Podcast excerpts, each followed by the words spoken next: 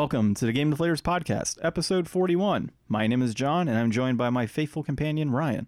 Hey, everybody, how's it going out there? Here, at the Game Deflators podcast, we like to talk about games we've recently picked up, games we're currently playing, and live for the first time this last Saturday at Phoenix, the Inflation Deflation Challenge. It wasn't live at Phoenix. No, but we were, and we are the Inflation Deflation Challenge. I'm inflation, you can be deflation. Uh, you know, I could use with some of that. That's what your wife tells me as well. Okay, so, um, all right, dude. Well, yeah, we were live this week. We were at Game. Jeez, man, I'm messing up here. Game on Expo. Game on Expo. Pretty sweet. Got to see some old friends, um, and on top of that, we got to meet some awesome new people. And we'll get into a little bit later in the news. Uh, Ryan, what'd you pick up? So this week, I picked up a fun little mobile game. I haven't played around with it too much, but I'm looking to try it out a little bit more. Dice Tactics by our own local Game Wave Studios. They were out there at uh, Game on Expo showing off their game, and uh, we checked it out. We talked to the developer for a little bit. It was a fun time. He was a very nice guy, and you know it's good to see that Phoenix has some people out there making some stuff. Yeah, dude, we actually saw quite a bit of them out there. And uh, if you're curious on where to find this, uh, just type in Dice Tactics. Dice on, Tactics uh, on Android the Store or Android um, Store, or Apple, Store. Yeah. Yeah. It's um it's a fun little like card RPG. It's got some great like Dice hand rolling styled art. Yeah, it's uh it's a cool thing. Yeah, I was actually playing a plane the other day when I was uh, heading out to um, for work out of town, and uh, yeah, it, it was nice to be able to kill some time. It's great because it doesn't have um, any ties to the internet, so I was actually able to play it on a plane. Like I don't know how many times. Well, I don't know how much you travel, but sometimes when I download a game on my phone. It has to be connected to the internet in some capacity, right? Yeah, I've played because some of those whole, games. because of the microtransaction or anything Yeah. else. This is actually really cool because I was able to play it on the plane, had no worries about what was going on, and um, yeah, it was pretty cool. I took a nice little break for a moment there. I was like, let me play some dice tactics, you know, in between um, some time on a plane, and it, it was great. So uh, yeah, uh, check them out, Dice Tactics. And as far as other pickups, dude, what else did you have? Well, I took a cue from you last week and I picked up the free PS Plus games for this month. So there was uh, Wipeout Omega Collection, which has a few of the Wipeout games in there. I'm not really a fan or have ever really played them before, but it's good to know that I have them if I want them. And then also Sniper Elite 4, which I have also never played any of. Uh, so coincidentally, Ryan, I also picked up Dice Tactics by our friends at Game Wave Studios. No kidding. No kidding. And I also picked up the PlayStation Plus games for August. See, everybody out there, follow our advice. These are three free games that you can pick up right now. Put those in your pocket. Yeah, for add sure, to dude. your collection.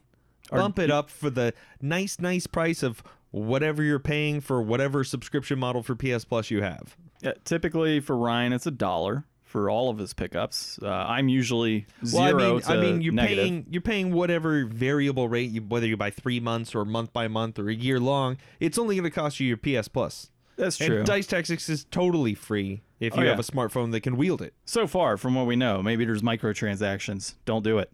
Um, well, dude, uh, what are you playing overall this week? Uh, still playing Zone of the Enders. Not very much. It's been One it's- week since you looked at me. Yeah, it has. And looked at you in the eyes and told you, John, I've barely played any video games this last week. It's becoming a real problem when I'm uh, just sitting there and I'm like, you know what?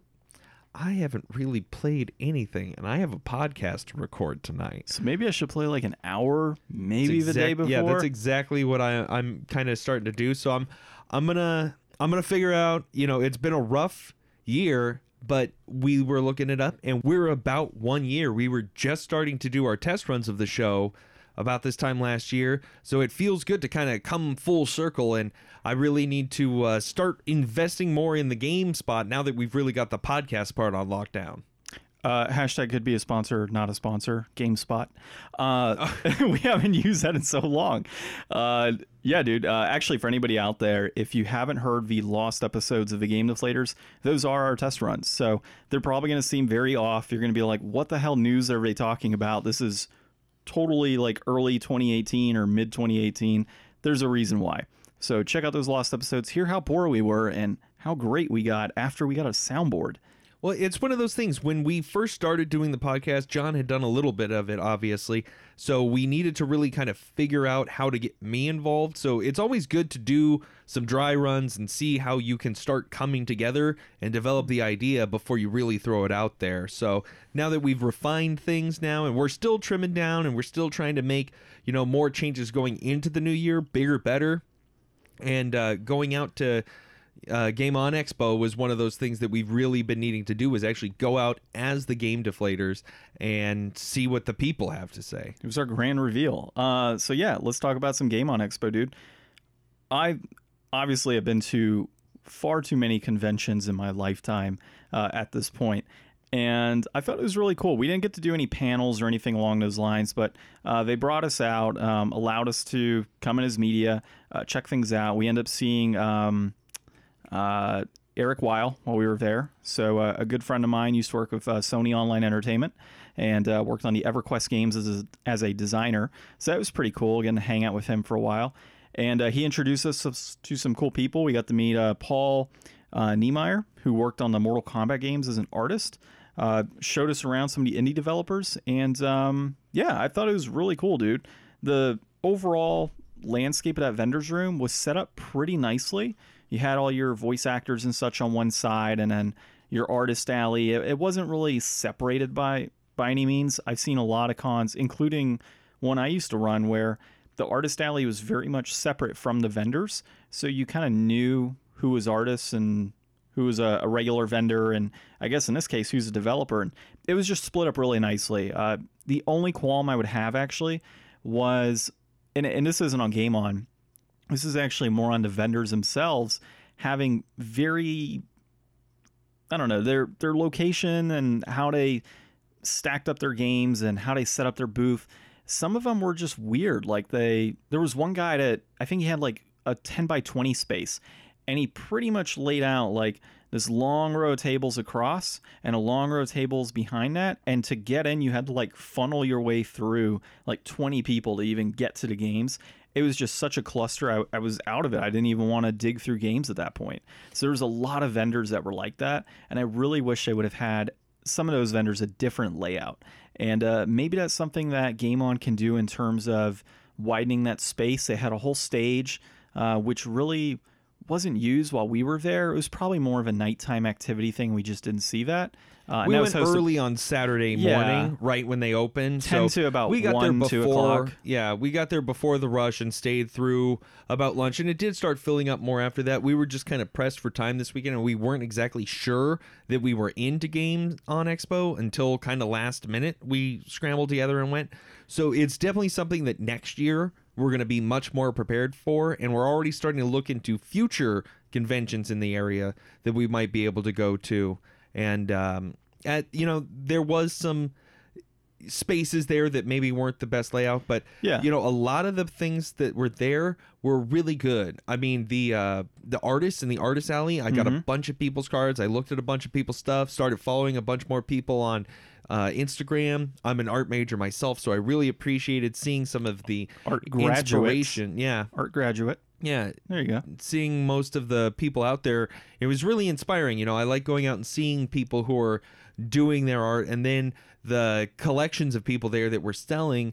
You know, it wasn't exactly what I thought. I thought there would be way, way more games than there actually were. I was surprised at how many extra game things there were, like figurines and stuff. There was a lot of those, but not I expected to just see mountains and mountains of games. Yeah, and the one thing I noticed, and this, and again, this isn't on Game on Expo by all means. Uh, some of the vendors just didn't have as many games as I would have liked to have seen. Now, I can tell you though, hearing from previous, uh, well, friends that have gone to different gaming conventions, a lot of that stuff ends up disappearing on Friday. You know, people hit it up and they find all the best games they can, and what really remains is a lot of the common titles or heavy hitters that people just really aren't willing to shell out three, four hundred bucks for. Uh, by the way, there was a guy I saw a picture on, uh, I think it was Instagram. He picked up the Maximum Carnage Collector's Edition for three fifty. Damn, that's So- a big purchase. Yeah, that was Maybe actually, he's a listener. maybe he's a listener. I don't know. Maximum Carnage guy, maybe you're a listener. I think that was uh, still inflated, but we did see that collector's edition when we did that, and it was pricey. Yeah, exactly. And so, um, yeah, overall, the event, I thought it was fantastic. Uh, I honestly would like to see a, a few more developers there, but I do understand that they might not have uh, a whole ton of them in the area. I mean, you're pulling from Phoenix, it's still a growing event, and maybe they're just, they haven't pulled out everybody that they can into this show. So I'm really, I think the future is bright for this event. And uh, I definitely want to go again and, and check it out next year and definitely hit up some panels and maybe do the full, you know, maybe two days or, or all three days. Yeah, we'll uh, we'll try to get out there more for Game On next year, and you know some of the people that we met out there were really nice, and uh, they talked to us, and we might even be able to get some of them on the podcast in the future to share with us, you know, their experiences at Game On Expo and other expos in the area that we may be able to go to in the future, as well as you know how they think of the Phoenix gaming scene. Yeah, and dude, so one of the studios I really liked, I don't remember if they were local or not. They might have been Tucson, if I'm correct.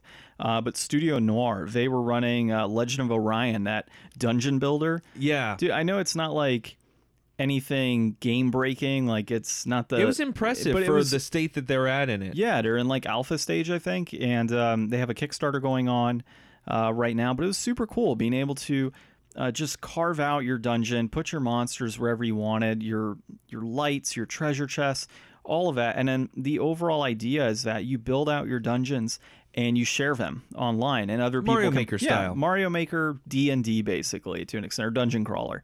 So that was super cool. So uh, shout out to them. And then we played. It was um, a roguelite, right? It was uh, Wicked Cake Games, I believe, and uh, they had Shadow Crawl. Oh, Shadow Crawl. Yeah, uh, I didn't try that one. You tried that one. That I tried that one. It was pretty cool. Um, that's it's usually not something that I would typically play, but I, dude, it was just the colors were there, and um, the overall gameplay seemed pretty fluid. Uh, for the stage it was in, and the guy that was there was actually based out of. He said he built the whole thing in like his garage, like he developed it all in his garage, and any type of creative process that he thinks of, he like tosses in the game in an area where it fits. Another cool thing about that, he had a card game that was tied to it that we Oh, didn't really? see. Yeah, I learned about it after the fact. I, I wish I would have noticed that when we were there. Yeah, that was really interesting. It, it had so much depth to it. Is he was so excited to share it with us, and it just seemed like it was layered with all kinds of ideas, and it would really take some some time to sit in and get comfortable with the game. But it it was very interesting game for a one man project too. Is very impressive. Oh yeah, for sure, dude. And one of the things I really liked about the developers that we were talking with was, you know, you could kind of get the feel that this was like their baby while you were just playing this, and they were also excited to share what they had been creating. And that was just one of the the cooler things about it. And the fact that so many of them were from the valley, it was just awesome to like experience that and understand like there's homegrown games like right in our backyard. Yeah, and, the vibe was real good. The Yeah. vibe was real good there. Everybody was real cool, more than happy to share. You know, they kept uh, encouraging us to, you know, oh, go ahead and try again. You know, it was it was fun to be amongst the people who are doing it because I've never, you know, I play games. You know, obviously not as much as I should, but I play games. But I've never really spent time with anybody who makes games, and I think that getting to know more people that make games will just deepen that appreciation that I have. And going to places like this is really the only way that, you know, we're going to get a foot in the door. And we I would like to really thank Game on Expo for having us and uh, giving us that media access so that we could get in and have this experience and talk so highly of them.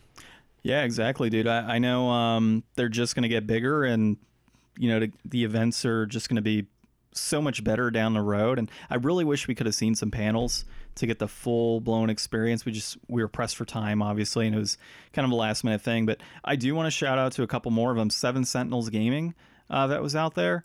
Um, well, Seven Sentinels, I think, is the title, right, of that particular game, or is that the studio?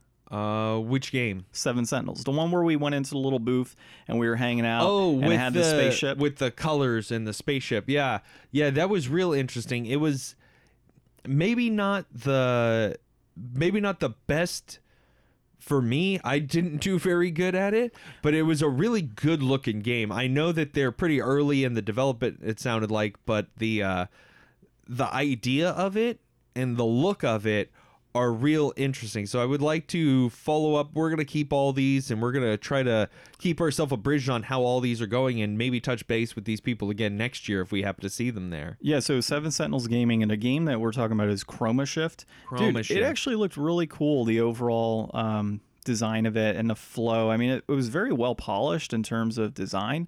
Uh, obviously, it's in testing mode still. So uh, there was one point where uh, it was after. I think they said the boss was like one health point or something like that, set specifically for the convention. And uh, there's at one point I was trying to get a pickup and I missed it. And we just looked at him. He's like, "Oh, that's a bug. Like that's just something needs to be fixed." But it's just super cool to be in like that test mode and and be able to experience that.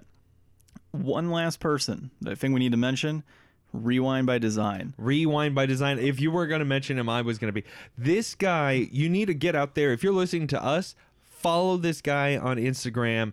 Tell him the Game Deflators sent you. He was the coolest guy. We talked to him for a long time. He makes custom arcade cabinets just for himself, just for fun. He doesn't even play the games at all or very much, he said, but he takes these custom cabinets. He builds all of it himself. He does all the painting himself, and uh, he puts old games that aren't actually arcade games into arcade cabinets. Uh, he was showcasing uh, Legend of Zelda. He had one of our favorites, Ghostbusters 2. Oh my god, dude, that was the coolest cabinet. Yeah, it was and awesome. uh, DuckTales. Ducktales, Yeah. yeah. and they were amazing looking. The level of detail. I mean, he said he spent, you know, 300 hours on this one and 500 hours on that one and 300 hours on this one. They were just absolutely stupendous and it was such a joy to talk to him and he was just so happy to be out there sharing these creations that he makes with everybody else uh it was really it was a really cool thing to see He actually made a cabinet specifically for one of the indie developers out there and the, for their game. And uh, Oh yeah, we walked by that booth. Yeah. That was a good looking one. We didn't have a chance So to they- stop and talk to them very much. no, much, we didn't have a chance to, but uh, he did make it custom for them. They purchased it obviously because of the time and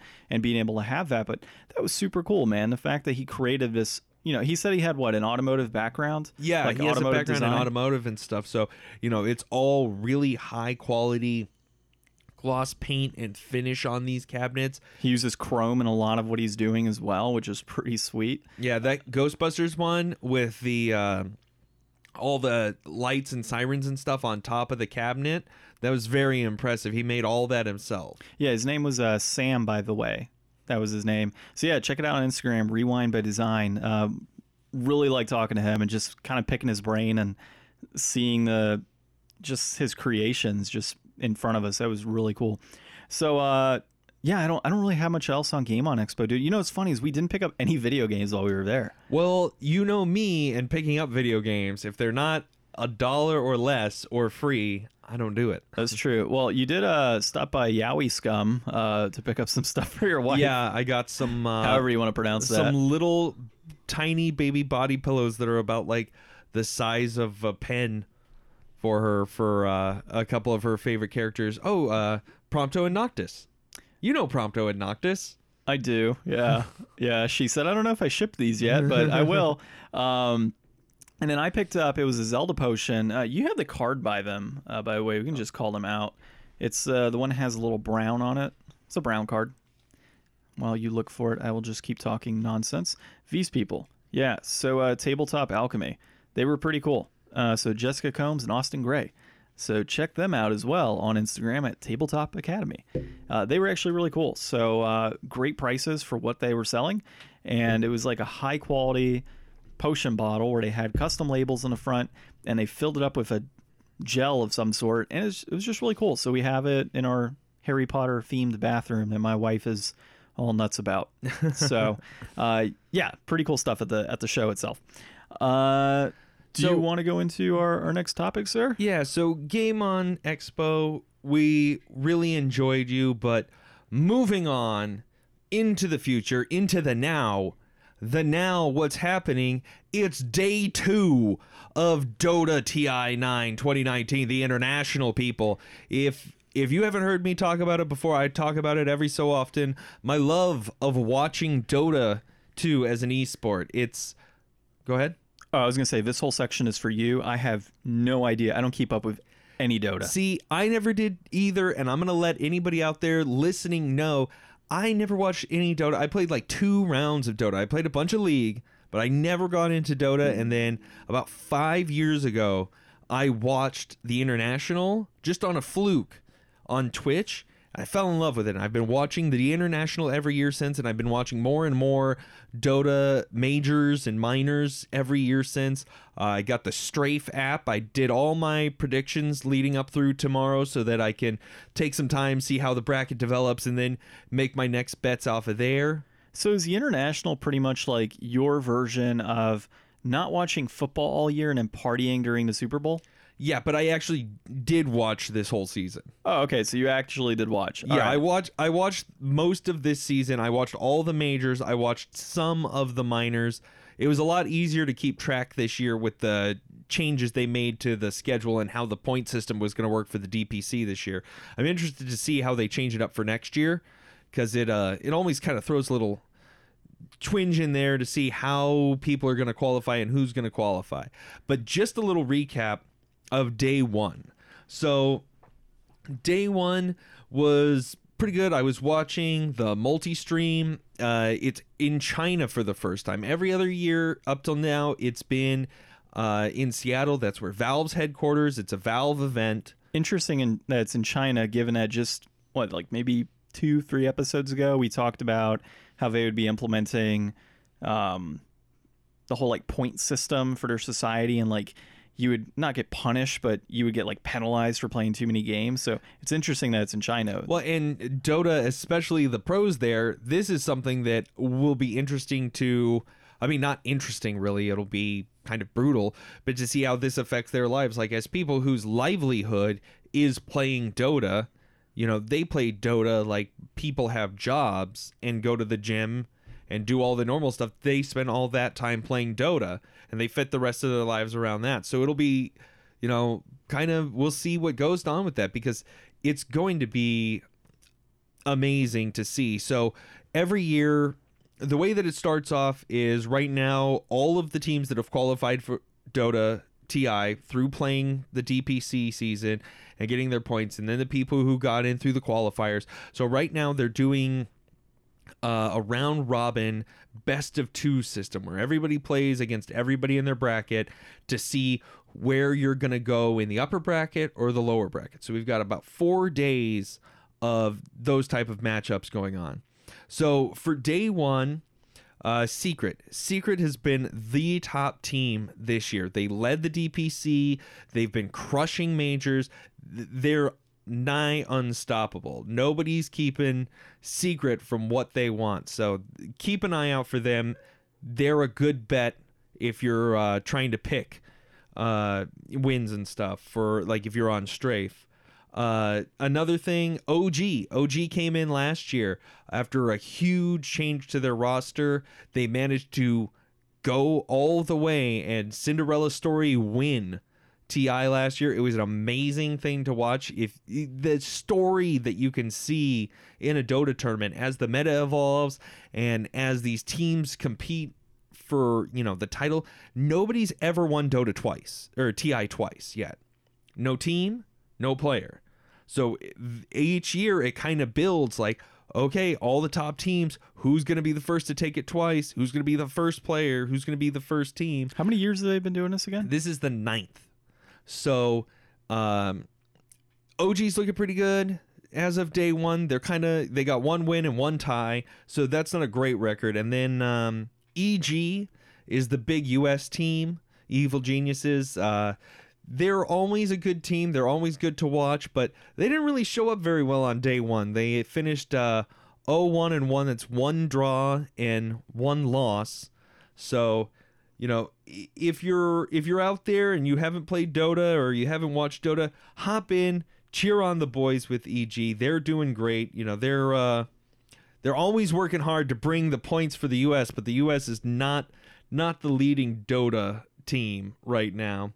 But it's going to be a fun couple of weeks Uh, it goes all the way until the 25th. You better believe I'm going to be watching the championships. Gotta believe. unless it's like at three in the morning, which I didn't realize, but it might be. But it's the biggest esports competition. I mean, first place takes fifteen million dollars. I mean, eighth, eighteenth place still takes like eighty-five thousand dollars. It's a giant prize pool. Get out there, support esports, people. It's great. Is uh, that price pool like 85,000 and 15 million? Is that split amongst like the whole team? And how Uh, many I'm assuming it's split between the whole team and the organization. Gotcha. because Okay. the one thing you'll notice like i only watch dota but i have seen some other esports stuff so the teams like evil geniuses might have a team doing other esports out there and i'm assuming that everybody kind of gets a chunk and you get a bonus off of your own winnings or something i don't know how it works that's just what my guess would be Ryan, I was trying to find your uh, your article just now on Amazon, but I'm just gonna go ahead and uh, and load it up on here. oh yeah So, because I wanted to see a lot of the games that we're going to talk about. Yeah, so what John's talking about, uh, you know, get out there, watch esports. But moving on from that, there was uh, something I spotted on N4G today. There is a huge list of games for modern consoles, you know, like Xbox, PS4, Switch, Japanese published games on sale up to 60% off. It's just a huge list of games. So if there's anything out there that you've been looking for that's Japanese published, check out this list. We'll go ahead and link it or you know just search for something you're looking for and cross your fingers on Amazon. But there's a good chance that it's going to be on sale. So Well, it's a daily video game, and uh, Amazon slashes up to 62% off on Japanese published games. So if you look that up, you'll find it. Yep. Um, but yeah, just some of the games on here. Really, oh my god, this is killing me. Kingdom Hearts 3, 50% off. I'm curious what the price point is on that though. Okay, so this is thirty dollars. So really, they're pricing it at sixty bucks. It's usually thirty bucks anywhere. So some of these you're going to notice are not going to be a fantastic deal. Hence, the Kingdom Hearts three. It's everywhere for thirty bucks right now. Um, but I mean, there's some interesting games on here. Like uh, Schoolgirl Zombie Hunter is one I've had my eye on for a long time, just because it looks weird. Um, you've got uh, World of Final Fantasy Maxima on this list. Uh, Travis Strikes Again, No More Heroes. That's actually a pretty interesting one. Steins Gate. Um, Kotodama's on here. Final Fantasy 12, Zodiac Age, 30% off on Xbox One. Jump Force just came out last year. I think so, it? yeah, but that wasn't a- even out that long. Yeah, but I mean, I don't think that was the game. Like, it got a lot of hype, but I don't think it really did much after that. Um, God Eater 3 is on there, which is pretty interesting. 34% off on PS4. And an Octopath Traveler, 23% off. Uh, that one I want to say is about, yeah, that's actually pretty good. It's usually about 50 bucks. So uh, there's some definitely uh, good titles on this list. Um, so if you're looking for anything new and uh, are itching to play a new game, check out this list. What is Blade Strangers? I don't know. I, I've never seen that. A lot of Oh, these Oh, I've seen this. I mean, they're all they're all Japanese games, so that you bet there's a bunch of JRPGs out there, and you know some fighting games, and you know any anything that's got your anime style characters going on. That looks like it's a fighting game of Yeah, it was actually funny enough. I had my eye on it the other day. Okay, and I look at it. Uh, Lots of stuff to excite John. Maybe he'll have some big pickups next week. maybe we'll see. Ooh, Yakuza Kiwami two. See, there we go. That's exactly what I'm saying. Thirty bucks. Actually, that's not bad. Is that the that's the steel book too? yeah, actually, wait. Do I have that? I don't know. You go ahead and look at that while uh, we bring up our next thing we're going to talk about. Uh, PS5 rumor. So PS5 is rumored to be coming out in uh, or talked about released as a presentation or at some kind I'll, of I'll take press this. event. I'll take this one, Ryan. February twelfth, twenty twenty. They're going to be talking about. Supposedly, it's been leaked. They're going to reveal the release date for the PlayStation Five. So rumors, you know, we could say all the rumors we want. Um, we never know if it's true, but given the history of a lot of the major players, Microsoft, uh, Nintendo, and uh, Sony, it's going to release in fall of 2020. Like it's just going to. I mean, they've released it I think in November for the last 3 consoles. Why would it be any different this year? You know, it's just before holiday season, get the excitement up, sell a bunch of consoles, get them off the shelf. They're going to make money easily on that during the holiday season. So, I'm gonna say on a whim. I don't know, November fifteenth. November 15th. You heard it, I'm- heard it here first, folks. I'm just guessing November fifteenth, November 15th. Put it in your books. or it's gonna be some stupid like anniversary type date. We'll have to look that up. Something fall 2020. You know it. We know it. Everybody knows it. Sony knows it. They just don't want to tell us. Um, well, that being said, so interestingly enough, uh, Last of Us 2 and Ghost of Tsushima. Ghost of Tsushima, I want to play so badly, man. It looks sweet. Uh, not a lot has come out on that in the last year, really. It was a big, it got a big pop in E3 of 2018, and it's been radio silent ever since. Uh, Last of Us 2, we've seen some gameplay, we've seen some trailers. Looks awesome, obviously both of these games, uh, they're thinking based on rumors and based on the timing of the PlayStation 5, they will likely be pushed into 2020 as releases for the new console. Really to obviously spike sales, uh, but they're going to drum up interest right away. yeah. Like these are games that I've wanted to play for a while. I don't know if I'd be willing to grab a PS5 all of a sudden just to play these two games because that's a pretty big investment just right off the bat, um, especially trying to pick up both of these games at the same time. Uh, but it wouldn't surprise me if they released them on, say, PS4 and then as a late release and then put like a remastered on PS5 or did a dual release kind of back like um, in the PS1, PS2 days, and I guess some PlayStation 3, uh, where you had Madden, for example. You might have, you know, Madden, I think it was like 2001 to 2003, if I'm correct. They were released on, you know, the PlayStation 1, the PlayStation 2 at the same time, simultaneously. See, my go-to for that is always Twilight Princess because I got it and my friend got it, but the uh, GameCube and Wii versions are mirrored. So I had my Wii version guidebook and I was trying to help her out in her GameCube version. And it's like every left was a right, every right was a left. So it's like I was reading the book and trying to tell her where to go, and it just wasn't working. I think you just don't know directions. Well, the maps are mirrored in the game. So an exact mirror. Yeah, they literally just mirror the game for the GameCube and the Wii versions. So because weird. Link is traditionally left-handed, but he's right-handed in the Wii version because the majority of people are right-handed and you want to swing that sword. I could see that. Yeah, that makes sense.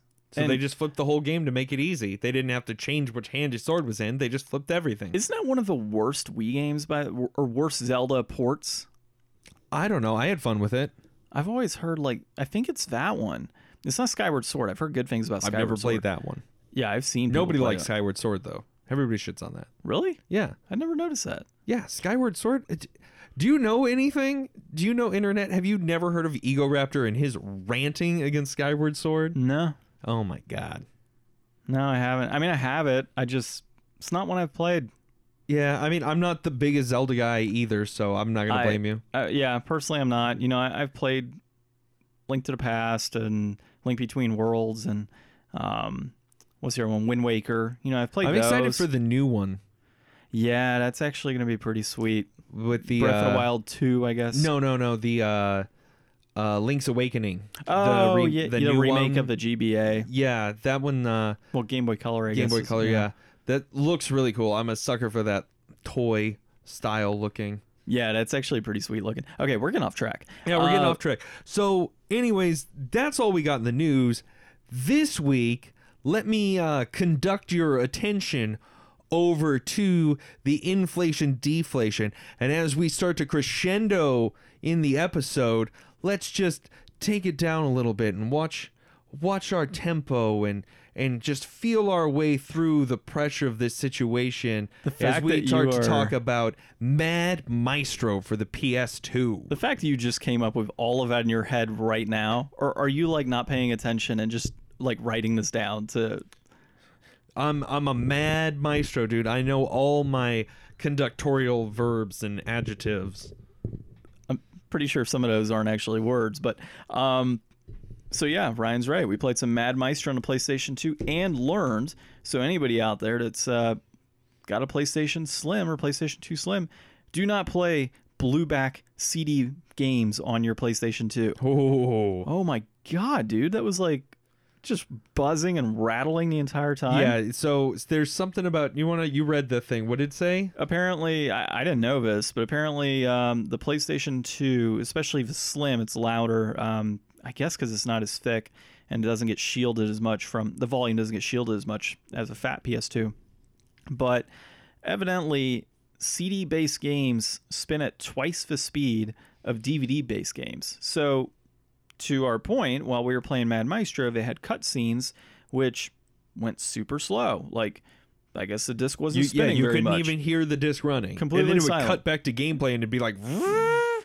It's the weirdest thing, man. I had never known that. I I'd played games in the past and always just been like, yeah, whatever. Like it just wasn't something I paid attention to. But that game was loud. It was super loud So note to self, we play during a rhythm game. Yeah, during a rhythm game. Yeah, that that was very helpful. So needless to say, we need to hook up the fat PS2 so we don't have that issue anymore. Yeah. And um, Or just not play any more blueback games, but there's so many good ones. right? Kind like of the original Zone of the Enders. in the original ICO, and Okage Shadow King, which I need to play. Oh, I've always wanted to play that. I rented it once and I didn't understand like why are they all talking in pig Latin? it was weird. Well, back to the inflation deflation. So, uh, Mad Maestro, very loud game on my PlayStation 2. Uh, would So you like got- to start it? Yeah, so Mad Maestro, uh, it was developed by uh, Desert Productions, published by Sony and uh, Eidos Entertainment in the NAEU, uh, directed by Hiroyuki Kotani, released in March 2002 in North America, and it got a reception of lukewarm to warm. It got between like a six and a nine, depending on who you asked at the time. At, ah, somebody who's better than we are.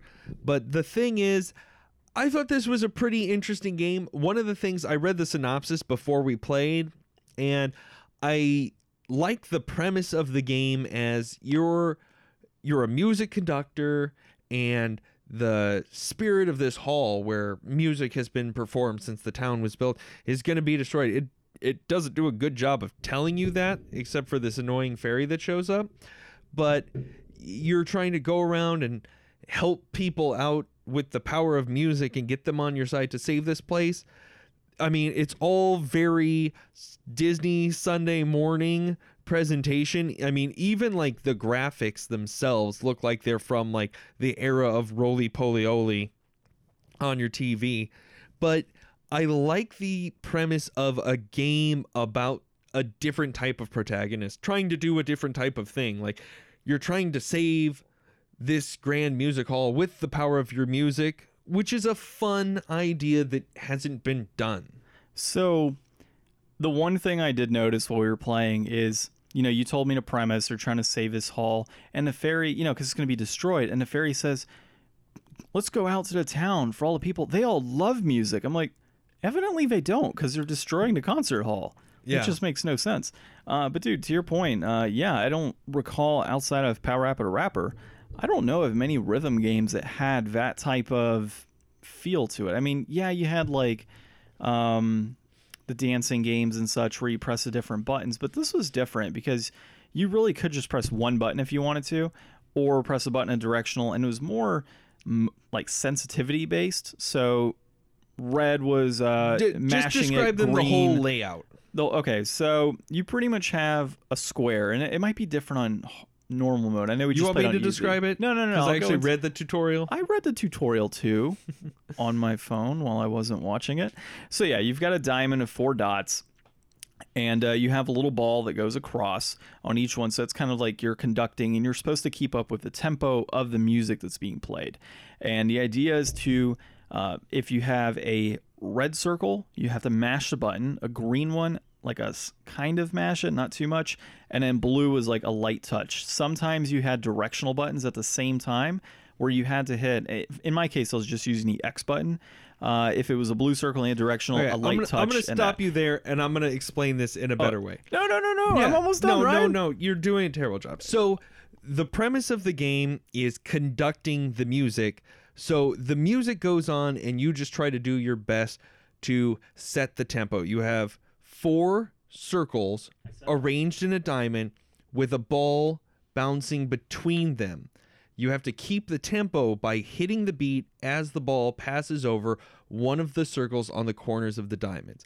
Now, each time that you press the button, it is contextual to how hard you press the button, or I'm guessing it's probably more within which speed you press the button as the ball approaches. You're killing me. So you have to either push the button very hard, push it regularly, or push it softly, but Based have, on what colors, Ryan? Okay, yes, blue, green, and red. Yes. What you- does a red mean? Yes, John, you explained that part of it well, but the mm-hmm. rest of it was kind of an amalgamation. I was going to get there, sir. and you have to keep the tempo while pushing forward a meter on the left. Now, the meter on the left builds as you do better and depletes as you do worse. But if you have the meter all the way full, you go into angel mode. And in angel mode, everything's going wonderful. But Bravo mode, sir. no, they literally say angel mode Well, it says Bravo. but they say that if you start doing bad while in the angel mode, then it'll flip to devil mode, which is the like anti win condition. If you're performing badly the whole time, everything goes to shit and it's in devil mode. So you have to be good all the way up to the end. We both ran into this several times where you can be doing tremendously the whole time and then at the very last minute you start to fuck up and you switch into devil mode and you lose right at the end. So it was what the fourth level that that occurred. Yeah. So I'll have all the listeners know that I actually beat the first three levels because Ryan could not keep up his tempo. Um, level four, I was absolutely destroying it. We were like, wow, we just knocked this out in one round. And next thing you know, it's got red, green, red, green, and then directional buttons mixed in. And I was doing all right, but on the last set of a diamond, it just had like a light blue, a blue, a red, and then like another green and it just completely went haywire and screwed up. So we're just watching, and Ryan's like, "Yeah, you're gonna beat it," and then one mess up, two mess up, boo, you fail.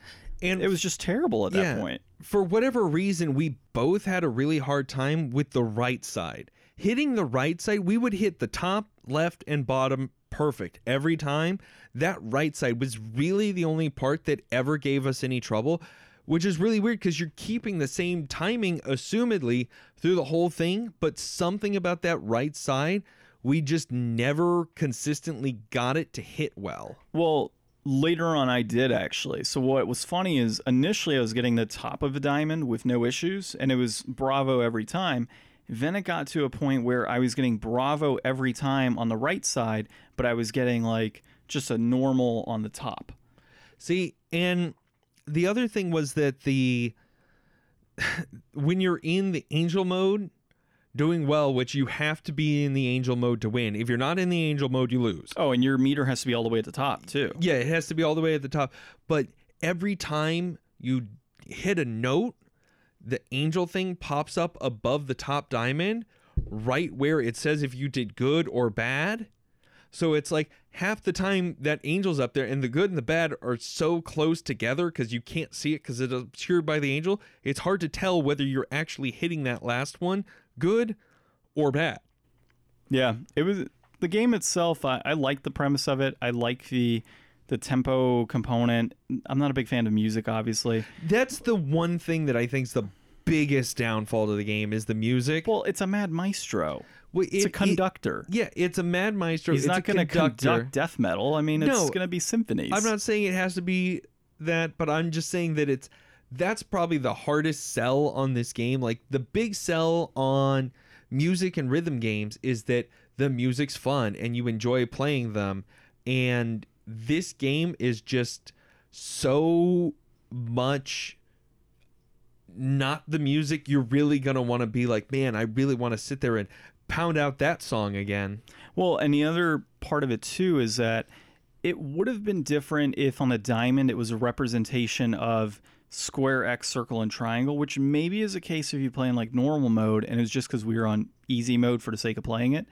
And all I had to do was hit the X button the whole time. And once it got to where, okay, I just need to hit the X button and not circle, triangle, and square, it was way too easy at that point.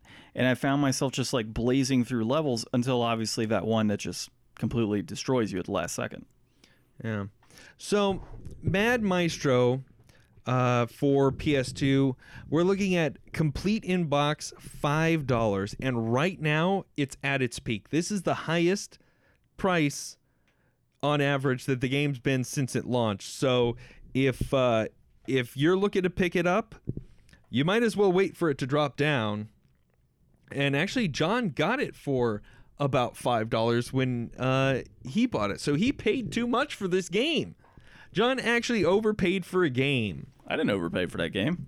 That's actually an eBay price. I probably paid more like three or four for it. Okay, okay. Well, the sticker says four ninety nine. Yeah, because it came from somebody's shop. but Um, uh, and that's that's actually trending up. So is it seriously by trending up, I mean that by pennies? Yeah, pennies. And then uh, loose 354. It peaked at about 420 in uh, October 2015.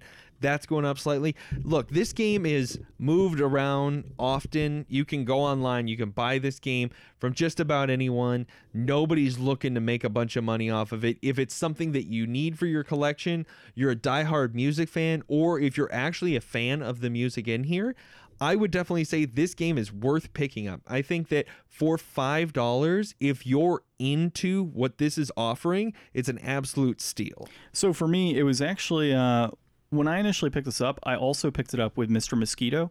I'm actually a fan of like really weird Japanese games, and this is just one of them. Like, who the hell makes a game about a mad maestro? And he's not even mad. He's a good maestro. Yeah. So it makes no sense. Uh, so yeah, He does kind of walk in and be like, "All right, let's make this about me real quick." And that last episode or that last uh, level that we played, there was all kinds of like chicks walking around in lingerie. I mean, it's it's definitely a weird Japanese game. There is definitely a lot of Japanese isms going on in the game. especially the wife of the first individual. Yeah. yeah, that was definitely like uh, Dead or Alive extreme volleyball Yeah. PS2 polygon sure. style in a dress. Like that was it was quite interesting. Um, I even was just like, whoa, that's a lot going on there. Yeah. Um, but yeah, I mean that's another one too. You got this couple fighting. He's like, "Hold on, people, I'm just gonna get some music going here so you can dance." And dude, it was crazy. Like when you were doing poorly, like eh, I don't know if you noticed this at one point, but in the first level when they're the couples dancing. Uh, if you're doing poorly, everything just kind of starts to disappear, Yeah. right, and fall apart. But if midway through you start doing okay, it reverses Yeah. everything, and it's like the car that broke down and the wheels popped out, like the wheel shot back into the car, and it, it got it has propped that up. same kind of parappa the rappa thing where it's like Turn to the left. everything starts to go to heck and then everything starts to get itself back together depending on how you did and i mean this would have been post parappa so it, i think it was post parappa Yeah, it was. I mean, Parappa came in on PlayStation One. yeah So. so it was uh it definitely took a lot of those same kind of cues Well, so here's a question for you. Uh, by the way, as far as where I'm concerned, five bucks. Yeah, I think it's about right for the game. I, I would say it's. Uh, honestly, you know if you want this game and if you want it you could spend five dollars worse Yeah, yeah, I would agree on that statement. So yeah, five bucks, great price point. I don't see why you would want to pay any more than five bucks right now. Maybe if it starts to go up, you know, and you like weird Japanese games, sure. See, it's one of those things where I don't know how often we run into these games, but it's kind of fun to see a game that isn't great, but is definitely passable. And for some people, it's certainly worth it. And that it's right in the wheelhouse of, you know, worth paying the money for it. Because if this was a $12 game, I don't know that I would be able to give it that same pass at twice over twice the price point. But for five dollars, I'm gonna say it's uh it's deflated for sure. Yeah, five dollars. I'd say deflated as well. Uh, so yeah, if you picked it up for five bucks, fantastic. Pick it up for six. You're not really losing much there. I think it's still pretty decent. Um, if you had to pick between Mad Maestro and Parappa to Rapper, which one do you pick? Not from a price point perspective, but from an actual gameplay. Now remember, this is 11 levels. I think that one's what six. Uh, this one, you're helping a couple that's breaking up in a fashion genius and trying to make sure that everything goes well. The other one, you're making a fish cake with a chicken and driving with a moose and Dude, hanging I out gotta with a frog. believe. And you, you I gotta believe. Yeah, I'm right there with you, man. I actually, I I wouldn't pay as much for Parappa, obviously, and it's less levels, but being able to press all the different buttons and it's just, it's Parappa has music. more. Parappa has more heart and soul in it, in the fact that the uh, it's a game that I want to play more of for the music. Not for the because- music. It's just stupid music. no, that's no, catchy. I want to see more Parappa. I want to play more Parappa. I think it's more fun to play, especially because uh, I feel like the tracks are more engaging for their time. Like I don't get a lot out of Mad Maestro, whereas Parappa, it's like listening to him say the words as you hit the buttons is kind of fun, even if you're not doing so hot. Yeah. No, I, gotcha for sure because he's still trying to mumble them out, Yeah. and if you do hit it, you know he we had a lot of fun it. just playing the game, whereas Mad Maestro was mostly frustration. Uh, well, mostly frustration, and when we were actually playing and enjoying it, we still got frustrated in the end because the game just, you know, who if you have a hundred test question, okay, and you get ninety five percent of it right, you get an A, right, or ninety five of them right.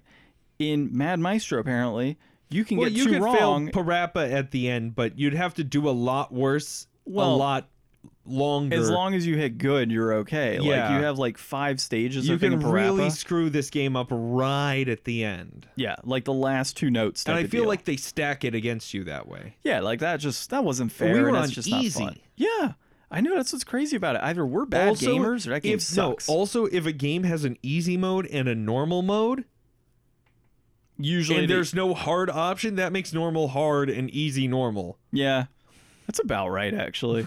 yeah, so either way, five bucks. Pick it up if you want to, um, Or don't. or don't. It's up. It's up to you. But we're gonna say it's a worthy investment to add to your collection. If you're a collector, get collected. Or John says, screw that and Parappa the Rapper and buy Mr. Mosquito because that's also a weird Japanese game and it's so much better. yeah. So, what are we playing next week?